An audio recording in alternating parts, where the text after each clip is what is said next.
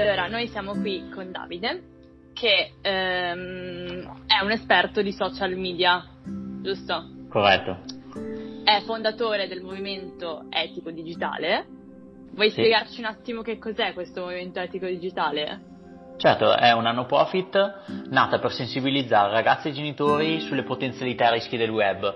Quindi ehm, è un movimento che attualmente conta 150 formatori in Italia, è partito dalla mia esperienza come studente e ehm, adesso insomma è diventata una no profit che l'anno scorso ha incontrato circa 20.000 ragazzi e 5.000 genitori gratuitamente nelle scuole. Quindi è partita da una tua idea, diciamo Mhm. la tua idea che secondo te i social così non andavano, e poi è diventato il tuo lavoro perché tu sei un social media coach, giusto? Sì, diciamo chiaramente eh, sono due cose un po' distinte perché io ho una mia azienda che facciamo Ok. consulenza per aziende anche abbastanza famose, per Mhm. un personaggio della TV che magari avete visto di Art Attack, diciamo, Mucciaccia, Ah, eccetera. no? ok. Sì, sì, io e lui collaboriamo molto. E, beh, ehm, e tutta una serie di cose e, ehm, e dopo ho la no profit che invece è una cosa che è partita come idea perché ho detto ma eh, in pratica a scuola ci parlavano sempre di quanto eh, il web fosse qualcosa di Nocivo. negativo, No- no? Sì, nocivo, nocivo, sì. qualcosa che Mhm. devi starci distante, ma io semplicemente vedevo che il social invece stava- mi dava anche delle opportunità, mi dava anche delle cose positive e ho detto ma perché non parliamo anche di- degli esempi etici di utilizzo del web, perché non parliamo di persone come Mhm. te o come me che comunque con il web hanno potuto Certo. mettere in luce i loro talenti e così facendo ho creato questo, questa idea del movimento, infatti Mhm. social warning è il nome del movimento che vuol dire proprio attenzione a come parliamo dei social. Mhm. E insegni nelle scuole. Sì, questo qua- insegn- Questo qua allora il, il movimento fa interventi nelle scuole sulle potenzialità rischi del web gratuitamente e poi io insegno da tre anni in una scuola superiore come professore. eh, Ma ti, hanno una- anche chiamato, ma ti hanno anche chiamato all'università, però ho letto. Sì, allora all'università faccio tot lezioni l'anno, tipo una decina Ok. di lezioni l'anno tra Milano, Padova, eccetera. E invece alla scuola superiore ho proprio eh, insegno ogni settimana, stamattina ho fatto lezione ragazzi di, di 16 anni, 15, 16. Cari. E quindi E diciamo che questo nasce per mm, trarre il meglio dai social Esatto. e non vederli come la solita piattaforma inutile dove insomma si condividono contenuti che insomma poi ovviamente è soggettivo, nel senso io posso trovarli poco valore, ma magari qualcun altro li trova mitici. Diciamo di uscire un po' dagli schemi e riuscire ad utilizzarli bene questi social. La domanda che io ti, ti pongo, perché ovviamente mh, ci lavori, il web è pieno di rischi, se sì quali, come Sì. evitarli? Allora, ehm, sicuramente ha tanti rischi, certi, cioè, molto spesso anche i più famosi noi non ce ne rendiamo conto perché se pensiamo che ehm, da un'analisi fatta dall'osservatorio sull'educazione digitale il 40% dei ragazzi under 16 ha vissuto degli episodi piccoli, medio, grandi di cyberbullismo, se pensiamo, ci- cioè, leggendo questo dato ci viene a dire ma come, Cioè, a me magari non sembra che qualcuno gli sia successo questa cosa, ma se pensiamo dopo che cos'è effettivamente ad esempio cyberbullismo, quindi un atteggiamento che ti blocca, che eh, ti inibisce a fare una, una determinata azione, effettivamente magari pensandoci anche a te è capitato che eh, magari non so perché una persona eh, di altri compagni ti prendevano in giro online piuttosto che ti prendevano in giro per una tua passione, tu magari Sì. non la mettevi in luce. Ok, può essere anche una, una forma più sottile, stai dicendo, magari, Esatto, cioè magari non cioè, è proprio le- non è quello cosa che- eclatante, esatto, cioè, ma sono tante vedere. piccole cose che messe insieme creano una certa sofferenza.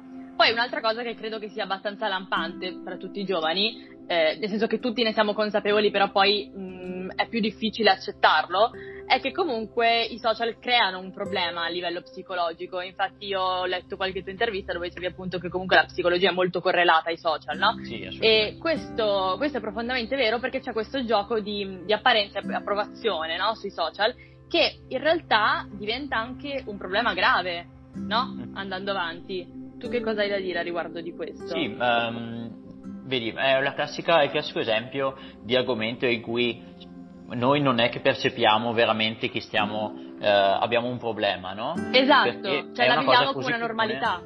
Esatto, ma esatto. effettivamente anche il fatto di, non so, l'atteggiamento di postare una foto e toglierla perché non ci sono abbastanza mi piace, piuttosto che farsi dei problemi ad esprimere un pensiero o ancora peggio, esprimere un pensiero o esprimere una foto. Che non è tuo. Esatto, che non è tuo sem- semplicemente perché il, il, tutti lo stanno facendo. Adesso penso alla challenge che gira in questi giorni, che è fino a domani, no? eh, in cui praticamente... Ah, non l'ho fatta. Ah, ok, ecco, è stato bene. Eh, eh, tra l'altro usciva stamattina è, uscito un articolo. Um, sì, ho visto un... che l'hai pubblicato. Sì, che praticamente mi hanno chiesto un'opinione perché effettivamente se voi andate a vedere un post ogni 10 di questi qua fatti su fino a domani um, sono veramente che ti ledono la reputazione digitale perché se io metto una foto con, da ubriaco con della droga attorno non è che cioè una cosa che la metto così tanto, no, io la metto per divertirmi, certo. dopo resta. Poi magari un'azienda quando vai a cercare un lavoro ti vede queste cose perché ti cercano su internet ovviamente, eh. tutti ti cercano su internet, addirittura a volte si assume direttamente a LinkedIn, eh sì. cioè, vedono, vedono sta cosa, dite ubriaco, magari si fanno due domande se assumerti o no.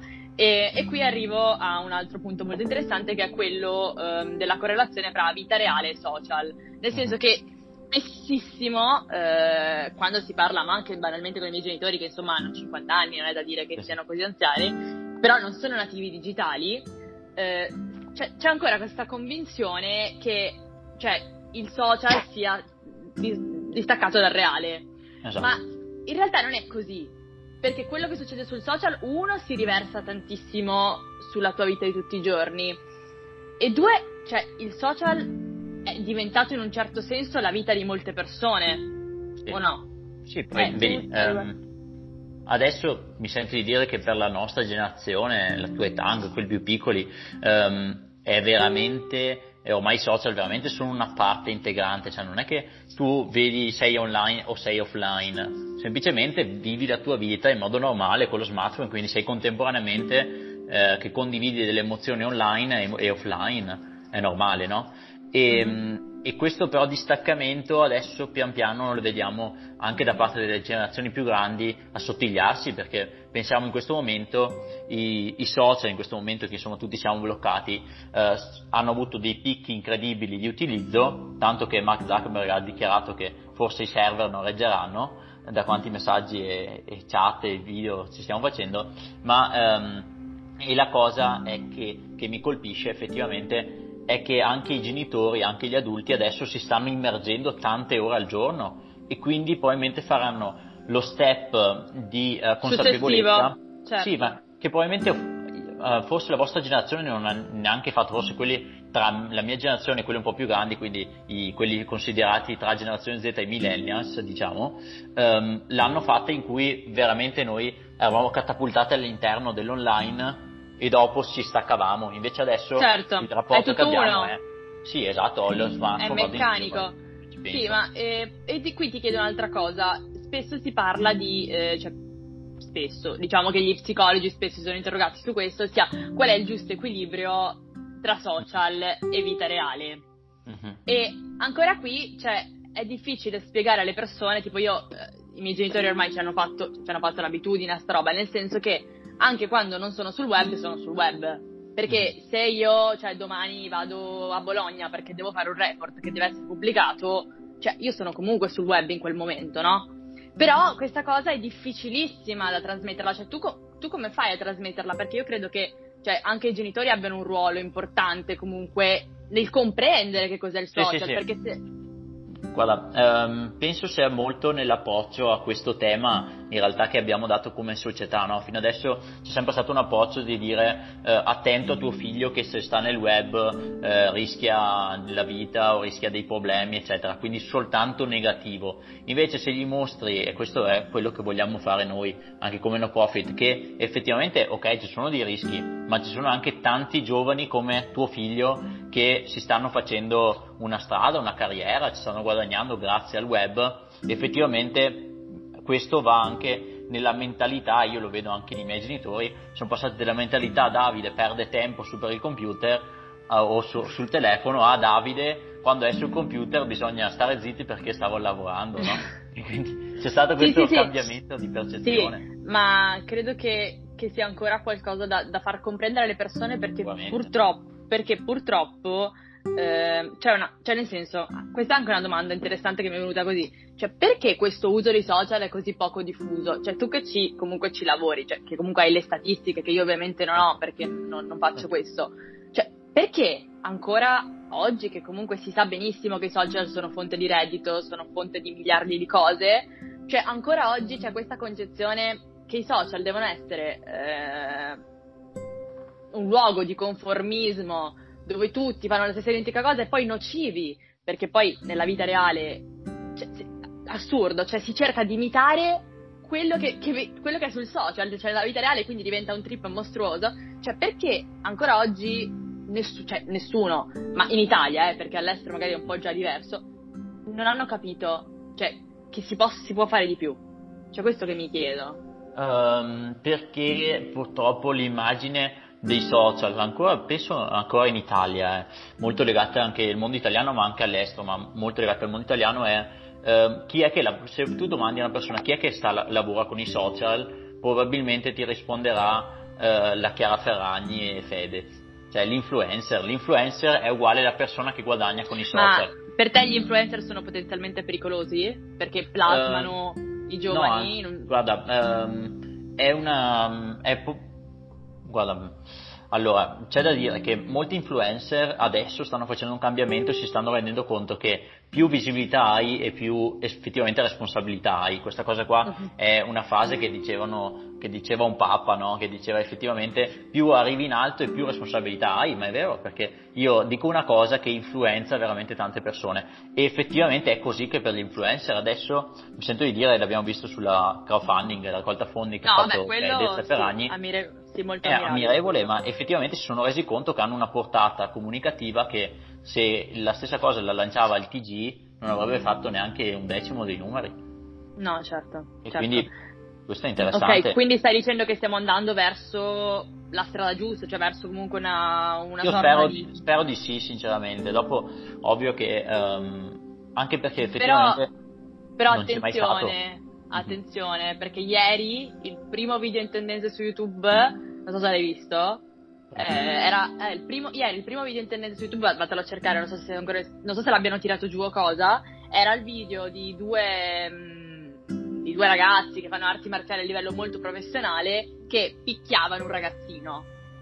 Quello era il video primo in tendenza su YouTube ieri. Quindi cioè, c'è questo non estremo, c'è eh, questo sì, estremo ma... il crowdfunding della Chiara Ferragni fino a ancora oggi c'è cioè, primo in tendenza un video che istiga la violenza che mm-hmm. scusami, no, cioè, ma, bene o male... A livello di educazione digitale e anche educazione a riconoscere che un contenuto ehm, non è adatto al web, pensiamo come abbiamo detto prima a quella sfida lì, eh, quella challenge lì, siamo molto molto indietro, ma ah. eh, alla fine eh, i numeri di quella challenge lì, giusto per darti l'idea, sono, erano 1.600.000 posti in un giorno, in 24 ore quindi 1.600.000 persone di cui metti anche fosse il 5% solo ha fatto dei contenuti che però non, cioè, ti, ti ledono la tua visibilità. No, certo, ma e della privacy, della privacy cosa, cosa, ne pensi? Perché anche, cioè anche la privacy è un grande tema, credo, mm-hmm. e io spesso mi chiedo, cioè i giovani hanno la concezione di cosa sia la privacy sul web, cioè lo sanno che esiste oppure no, non lo sanno? Cioè tu quando vai nelle scuole che tipo di, di feedback hai? Ma eh, guarda, adesso inizio ad avere una, più una percezione del fatto come effettivamente che la mia,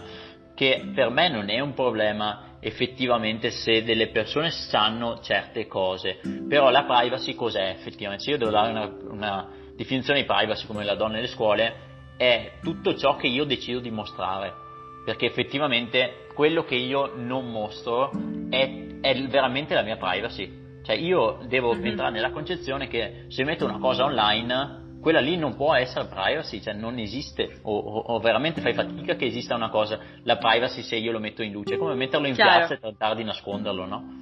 Cioè se Chiaro. lo voglio tenere per me, lo tengo per me e basta. Io le mie relazioni personali, se penso, le tengo molto legate alla privacy. No, no, certo, ma è eh, sempre ritornando ai genitori. I genitori che ruolo hanno in questo? Cioè io, io, lo definisco viaggio sul web, però poi sì, percorso, potremmo trovare a, a, altri mille termini, voglio dire. Cioè, secondo te che, che, ruolo hanno e soprattutto, ma io non parlo per quelli della mia età, cioè di 19 anni, che comunque, vabbè, insomma, sì. sono, sono, coscienti. Ok, io parlo di quelli più piccoli, quindi tipo 14, certo. 15, 16. Sì, ma anche, anche più piccoli, adesso la, il, lo smartphone e la connessione Sì, non lo so, io cre- cre- credo di essere diventata vecchia perché ormai vedo i bambini tipo di tre anni con tablet e dico, boh, eh, io sì. non ho mai avuto. Quindi, eh, vedi, sì. eh.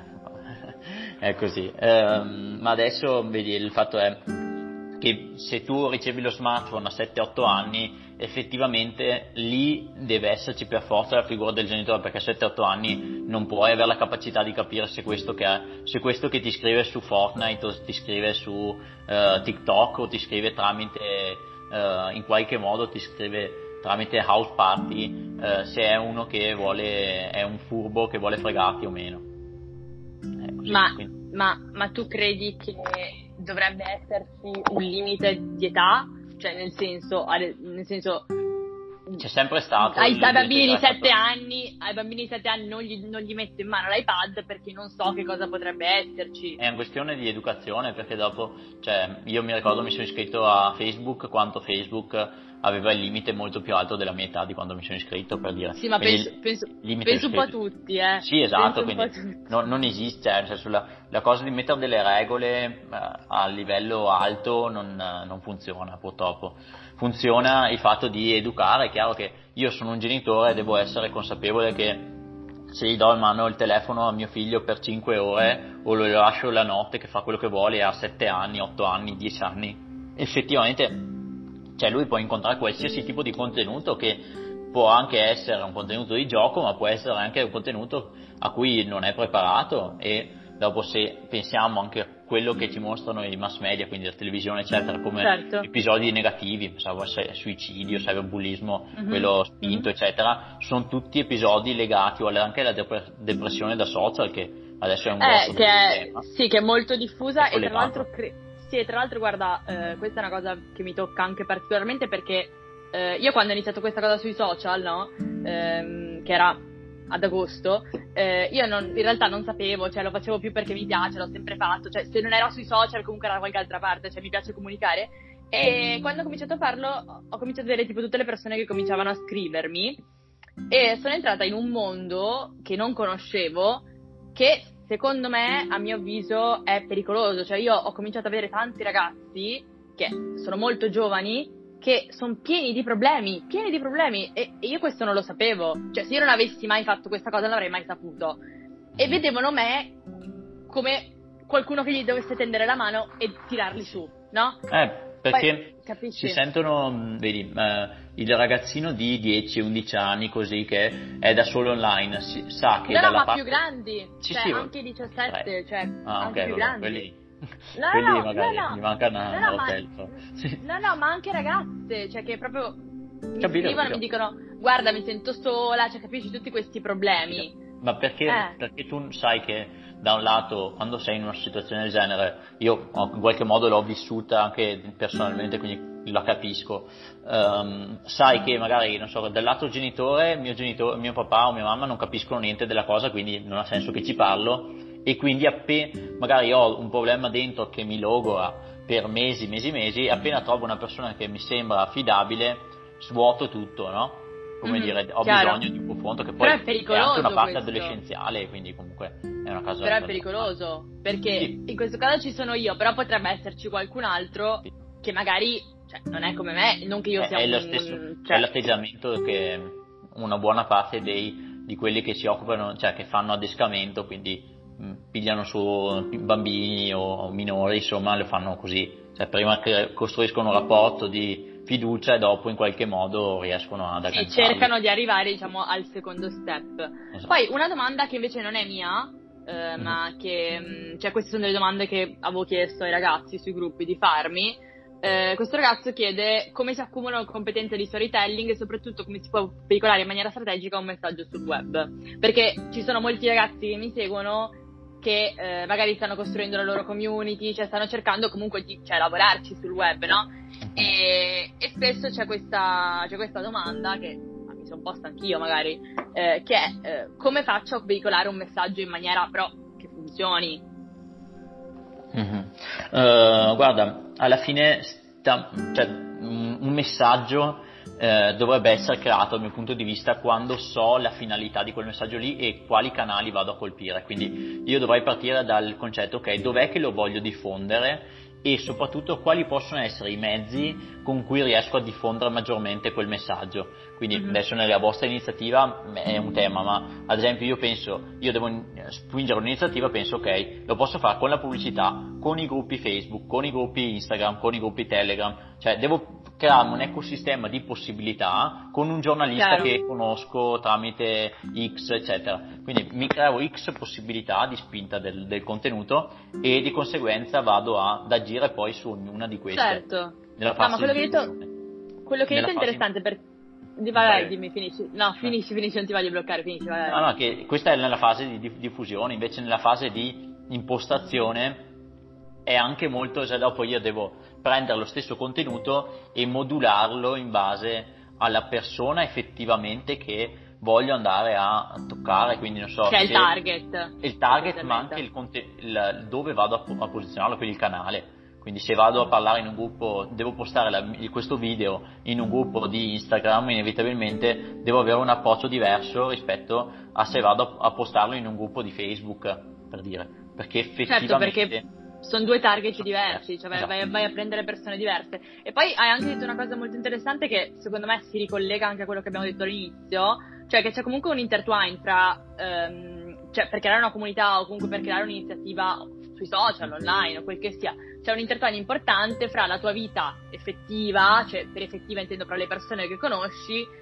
e fra poi quello che è effettivamente il social. Perché, cioè io ho notato che effettivamente le conoscenze che ti porta il social, che sono poi persone, ti danno un aiuto enorme nel eh sì. costruire. E quindi alla fine dopo diventa eh, un, un, canale unico. E poi c'era un altro ragazzo che mh, mm, questa è una cosa che si collega e no che, che ti chiede appunto delle potenzialità, di, delle, potenzialità, delle potenzialità di TikTok e se TikTok è un fenomeno, se non è un fenomeno, perché beh, io ti dico, io non lo uso, detto francamente, quindi cioè, non sono per niente esperta in campo.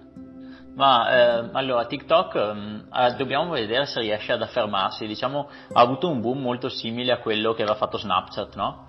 Adesso... Però poi è, è, morto in Italia, però all'estero Eh sì, Snapchat in Italia ormai è usato veramente poco, o solo per modificare le foto, non so neanche perché, ma cioè io non userei Snapchat per mettere no, eh, però vedi, il, bisogna capire se è un boom o meno. Uh, chiaro che ha senso nella misura in cui, cioè, quando si è, apre un social del genere, è spesso l'opportunità migliore per prendere tanta visibilità in breve tempo, perché Chiaro. il social stesso deve generare nuove figure che arrivino a fare la Ferragni di Instagram, ok? Sì, certo, l'affermazione del social per dire guarda, se tu vieni qua magari puoi diventare come X, esatto. diciamo. Esatto, no? cioè, questo è una grande opportunità, ovviamente sta alla base che, ok, puoi raggiungere quel livello lì, ma devi assolutamente avere già chiaro cosa vuoi comunicare, devi avere anche un'unicità del quello che fai, perché tu fai una cosa che è potenzialmente unica, ma se io vado a replicare una, quello che fa un'altra persona, non avrò mai successo. No, insomma. no, no, certo, infatti qua era un'altra domanda che però mi sono persa perché l'avevo messa tutta in, li- in linea.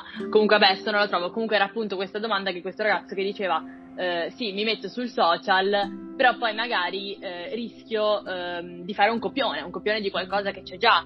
E quindi ancora c'è proprio l'importanza di creare un format che è in un certo senso tuo. Cioè, ad esempio, tu quando vai a seguire un'azienda, cioè, come fai a creare un qualcosa che sia, so- esatto, che sia solo loro Ok, guarda, eh, mi è capitato di recente con uh, un cliente, abbiamo creato questo format che è un quiz praticamente, eh, fatto in modo abbastanza innovativo, in cui in pratica è, loro, praticamente è un'app di um, immagina simile a um, The Fork, tutte queste del mondo del, dei ristoranti, okay. Del mm-hmm. mondo del cibo, e in pratica abbiamo creato questo format legato a quindi dei quiz su Instagram in cui tu devi indovinare una serie di domande, ok? E, e mm-hmm. dopo dai un ranking in base, ti fanno votare quante ne hai indovinate e dopo parte tutta una, una, quindi è più una gamification come si chiamerebbe in termini Certo. tecnico, no? Quindi siamo andati a pensare, ok, com'è che facciamo? Il, il cibo è un, è un tema che è interessante. Com'è che faccio io con le cose particolari che ho dentro a questa azienda,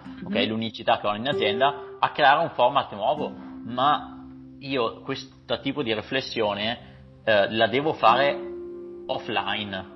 Questo veramente, cioè almeno nel mio, nel mio caso mi funziona molto, cioè è vero che devo fare una mappatura e vedere cosa fanno le altre persone online, Certo. no? gli, gli altri competitor. Ma studiare anche le persone, cioè nella loro quotidianità, stai dicendo, cioè in quello che fanno. Sicuramente, ma poi devo mettermi lì e pensare effettivamente. Se continuo a stare connesso online e continuare a vedere altre persone, non mi verrà mai un'idea eh, veramente nuova, innovativa. Certo. Se invece rifletto su quelle che sono le mie potenzialità, le mie- i miei punti di forza, allora sì, allora riuscirò Ma a an- anche su quello che potrebbe ok. servirti, no? Cioè, ad esempio, non lo so, un giorno hai una difficoltà eh, e pensi, ah, guarda, questo potrebbe essere utile a qualcun altro, lo condivido. Esatto. Cioè, io lo faccio sempre, cioè, ad esempio, quando trovo un corso che è strafigo, lo, lo consiglio, perché penso questo potrebbe essere utile a tutti, e poi effettivamente lo è. Quindi comunque fare dei ragionamenti su- sulle necessità degli altri per poi andare a rispondere alla domanda. Questo poi è anche un po', le, le cose un po' di... le cose vincenti alla fine nascono per due motivi, o per le esperienze personali, o, per, o ancora meglio un'esperienza personale perché tu non hai trovato una soluzione. Se Parlando guardi- della tua esperienza personale, eh, io vabbè ho letto ovviamente un po' la tua biografia, Sì. insomma ho letto quello che hai fatto, però poi chiaramente quello che leggi in un articolo non può mai essere insomma correlato al vero. E tu hai fatto un percorso particolare, nel senso, cioè io ho letto che già quando eri piccolino ti interessavi al web, eccetera, e poi come tutte le cose, come tutte le belle storie, diciamo, non ti rendi conto in quel momento cosa stai facendo, come sempre, quasi sempre, e poi alla fine scopri che in realtà aveva un senso e che in realtà è un talento e che in realtà è molto di più di quello che pensavi. Credo che sia successo così. Ehm, ma perché i social? Cioè, è- è- cioè, nel senso, perché? Guarda, Cioè, ehm, perché? al- alla fine io non mi sono reso conto, come dicevi tu, che Eh stavo- no, io creavo Eh, pagine so. Facebook, bravo, creavo pagine, sì, principalmente Facebook perché chiaramente e avevo boh, 14-15 anni, no? 16 anni e quindi stiamo parlando già di 8 anni, 9 anni fa, no? E quindi effettivamente era abbastanza presto, cioè erano appena usciti tutte le pagine, tutte queste cose, no? E io le creavo così per divertimento e affinché eh, mi ricordo un paio di volte c'è stata questa parlando con un ristoratore che avevo conosciuto in modo totalmente casuale a una cena di amici di miei genitori, gli ho detto ma guarda, ehm, cioè lui mi fa, beh, sai, avevo, avevo sentito, anzi deve avermi visto che parlavo di Facebook o non so, avevo Facebook sul telefono, non mi ricordo, penso non ci fosse neanche l'app. E lui mi fa, ma, ma tu sai crearmi queste cose? E alla fine io gliel'ho fatto, lui mi ha dato eh, una cena gratis, diciamo, per la mia famiglia e, ho detto, e effettivamente io anche lì ho capito che avevo in mano un qualcosa, una competenza che semplicemente la Non tutti avevano. Esatto, poi io essendo che mh, ero appassionato di psicologia eccetera ho iniziato e continuavo a portare avanti questa cosa sebbene quello che adesso è chiamato Cioè, social aspetta, media marketing aspetta, non esisteva. aspetta, aspetta, cioè tu da solo, cioè questo è bello, tu da solo hai capito che c'era una correlazione fra social e psicologia, da solo. Ma alla fine mh, io sono sempre stato appassionato di, di dire la verità molto prima di psicologia che di social, perché psicologia io mi chiedevo semplicemente perché le persone eh, indossano una marca e non un'altra, perché la gente ha seguito così tanto quel leader politico che è stato X anni al governo o X Mhm. anni come capo di un, di un paese e non so, un altro leader politico non, non funzionava, cioè mi, mi facevo tutte queste domande. E, e quella alla fine è psicologia di massa, no? E mi sono reso conto, mi ricordo che dicevo, ma come mai la persona X su, su Facebook ha più successo di Ha più, un'altra post- persona? di ha, me? ha più follower dell'altra, certo. Esatto, e mi chiedevo Certo. queste cose e semplicemente ho detto ok, voglio scoprire perché. E lì mi sono, ho iniziato a leggere, principalmente vedevo che tutti questi articoli, i pochi che c'erano, erano in, erano in inglese e quindi mi sono andato, ho, ho dovuto per forza imparare anche lì a capire qualcosa di inglese, no? E, mm, e così facendo, dopo per passione, ripeto, ho iniziato Hai a fatto leggere, dei concorsi e poi insomma sei entrato dentro, Io dopo ho dentro fatto questo esperienza mondo. all'estero e dopo sì, ehm, fatto un'esperienza all'estero di sei mesi alla, alla tua età. Um, al, sì, lo so, ho letto. Ho letto. Ero nella, eh, in un non profit del, che faceva parte dell'apparato del governo che e dirigevi eh, sì, della parte, so, dirigevo la parte okay. che si occupava di volontariato e eh, ambiente e lì sì, chiaramente letto. all'estero ho fatto dell'esperienza poi sono tornato e ho dato voce al, sia alla mia idea di a, cioè semplicemente quello che mi chiedeva e poi sei esploso sei esploso sì, perché cioè... sei finito dappertutto cioè io ti, ti ho letto ovunque e, no perché tra l'altro sì tra l'altro io ti ho scoperto leggendo, cioè, leggendo questo articolo sul Corriere e la prima cosa che ho pensato appena ti ho visto è stata ehm, cioè lui ha eh, veicolato questa sua competenza sia, cioè nel senso, tu secondo me hai fatto una cosa molto intelligente perché l'hai veicolata sia a scopo etico, quindi aiutare gli altri effettivamente, perché evidentemente come hai detto anche tu, tu hai avuto magari anche delle esperienze personali che ti hanno portato a comprendere l'importanza di aiutare gli altri e poi però l'hai anche fatta diventare fonte di profitto perché certo. lavori anche con le aziende, quindi questa è anche diciamo ehm, l'immagine delle tantissime potenzialità e delle tantissime risorse ehm, che, han, che, che, c'è e che ci sono, ci sono, nel web. Ma secondo te perché c'è ancora oggi ehm, Facebook, eh, Instagram e LinkedIn, no perché LinkedIn è un'altra cosa, cioè funzionano a ehm, simulazione, cioè nel senso che ancora adesso, cioè, è un po' la stessa, la stessa domanda che ti facevo adesso, ma solo perché, perché si copiano secondo te? Cioè perché c'è su... Sì, perché c'è questa eh, cosa è, è psicologia social? di massa anche quella, vedi? Cioè, effettivamente, um, se pensi anche, non so, prova a chiedere anche ai tuoi genitori, o provate a chiedere, insomma, a chi è più grande, quando non c'era Facebook comunque le persone magari si vestivano come quello più bulletto, più in, in, in visibilità diciamo del gruppo di amici piuttosto che quindi eh, alla fine i social hanno solo dato sono solo un amplificatore no? Io li ho sempre interpretati così, alla fine sono un amplificatore, se tu ehm, vuoi metterti in mostra per una determinata cosa, hai la possibilità di metterti in mostra, puoi mettere in mostra i tuoi talenti, puoi metterli in mostra, però se sei uno che non ha testa, questo purtroppo è una cosa cinica, ma è effettivamente così, no, no, chiaro. rischi effettivamente che dopo, cioè, prima o poi esca, che non so, la, la, cavolata che magari fai per strada, dopo magari e quindi la fai mu- muori lì. challenge. Muori lì, diciamo, muori lì, diciamo. Sì, ma guarda, questa cosa è molto interessante perché si sta anche vedendo adesso che è una situazione di emergenza comunque. E io vedo in tantissimi gruppi che mi girano tipo i video di queste influencer che, cioè, prendono per il culo tutti, cioè che insomma sottovalutano moltissimo la situazione effettivamente adesso hanno perso tantissimo consenso, a differenza magari della Chiara Ferragni e Fedez di turno che fanno qualcosa di utile e quindi salgono di consenso, quindi è un po' questo. Per concludere, ehm, cioè io qui avevo un sacco di domande, però alla fine te le ho fatte tutte, cioè te le ho fatte tutte riassumendole. Eh, qual è un messaggio, diciamo che dai a tutti i ragazzi che comunque vogliono mettersi in gioco, ce ne sono tanti, eh, che ci provano, che insomma vogliono, mm-hmm. vedono comunque una risorsa nel web? Ma ehm, da un lato cercate ispirazione da chi ce l'ha fatta o vi sembra che ce la stia facendo, perché effettivamente prendere ispirazione da esempi etici di persone che insomma stanno facendo un percorso è sicuramente un modo che ti, anche ti spinge, no? Anche perché la, la cosa fondamentale è lanciarsi, perché tu devi effettivamente, c'era una frase che mi ha detto un, un manager uh, che avevo conosciuto ai tempi della scuola, che prima di andare a UK che mi ha detto guarda Davide il fosso non si, non si salta camminando no, ed è effettivamente eh. così perché o fai il salto che ci provi e in qualche modo anche rischi no? Eh, mm. ti butti, ti rischi, il, ma allora provi a mettere in luce la tua passione, quindi se hai una passione per una cosa, la, ci provi semplicemente, provi a metterla in luce, impari, se, se sbagli impari, se poi ti va bene effettivamente eh, riesci a fare un, te- un, certo tipo di carriera che magari certo. dopo non arrivi a, un po' come diceva una, una, un film famoso, non arrivi a tot anni della tua età e ti accorgi che non hai mai fatto quello che hai sognato, insomma.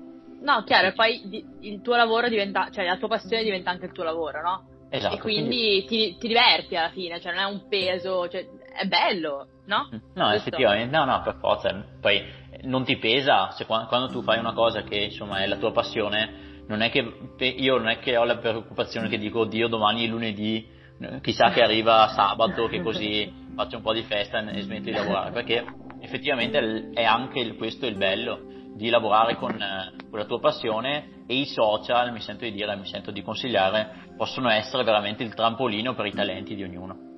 Ma tu cosa consigli ai ragazzi? Tipo di aprire un canale, cioè di mettersi, di... Trovate il, il vostro modo di, di, comunicare il vostro talento, quindi prima um, può essere un canale Instagram, può essere YouTube, può essere um, mille altri modi, può essere anche, non so, eh, tramite un'associazione della vostra città riuscire a fare una collaborazione e, e non so, suonare per loro, se magari sei un, un musicista, cioè ce ne sono tantissimi modi, no? E dopo, uh, cioè, cercare, vedi, anche qua, to- pensare a tutti i modi possibili per arrivare a quell'obiettivo e provarci. Va bene, ti ringrazio, Dai. sono gentilissimo. Dai. Grazie. Grazie a voi. ciao. ciao. ciao. ciao.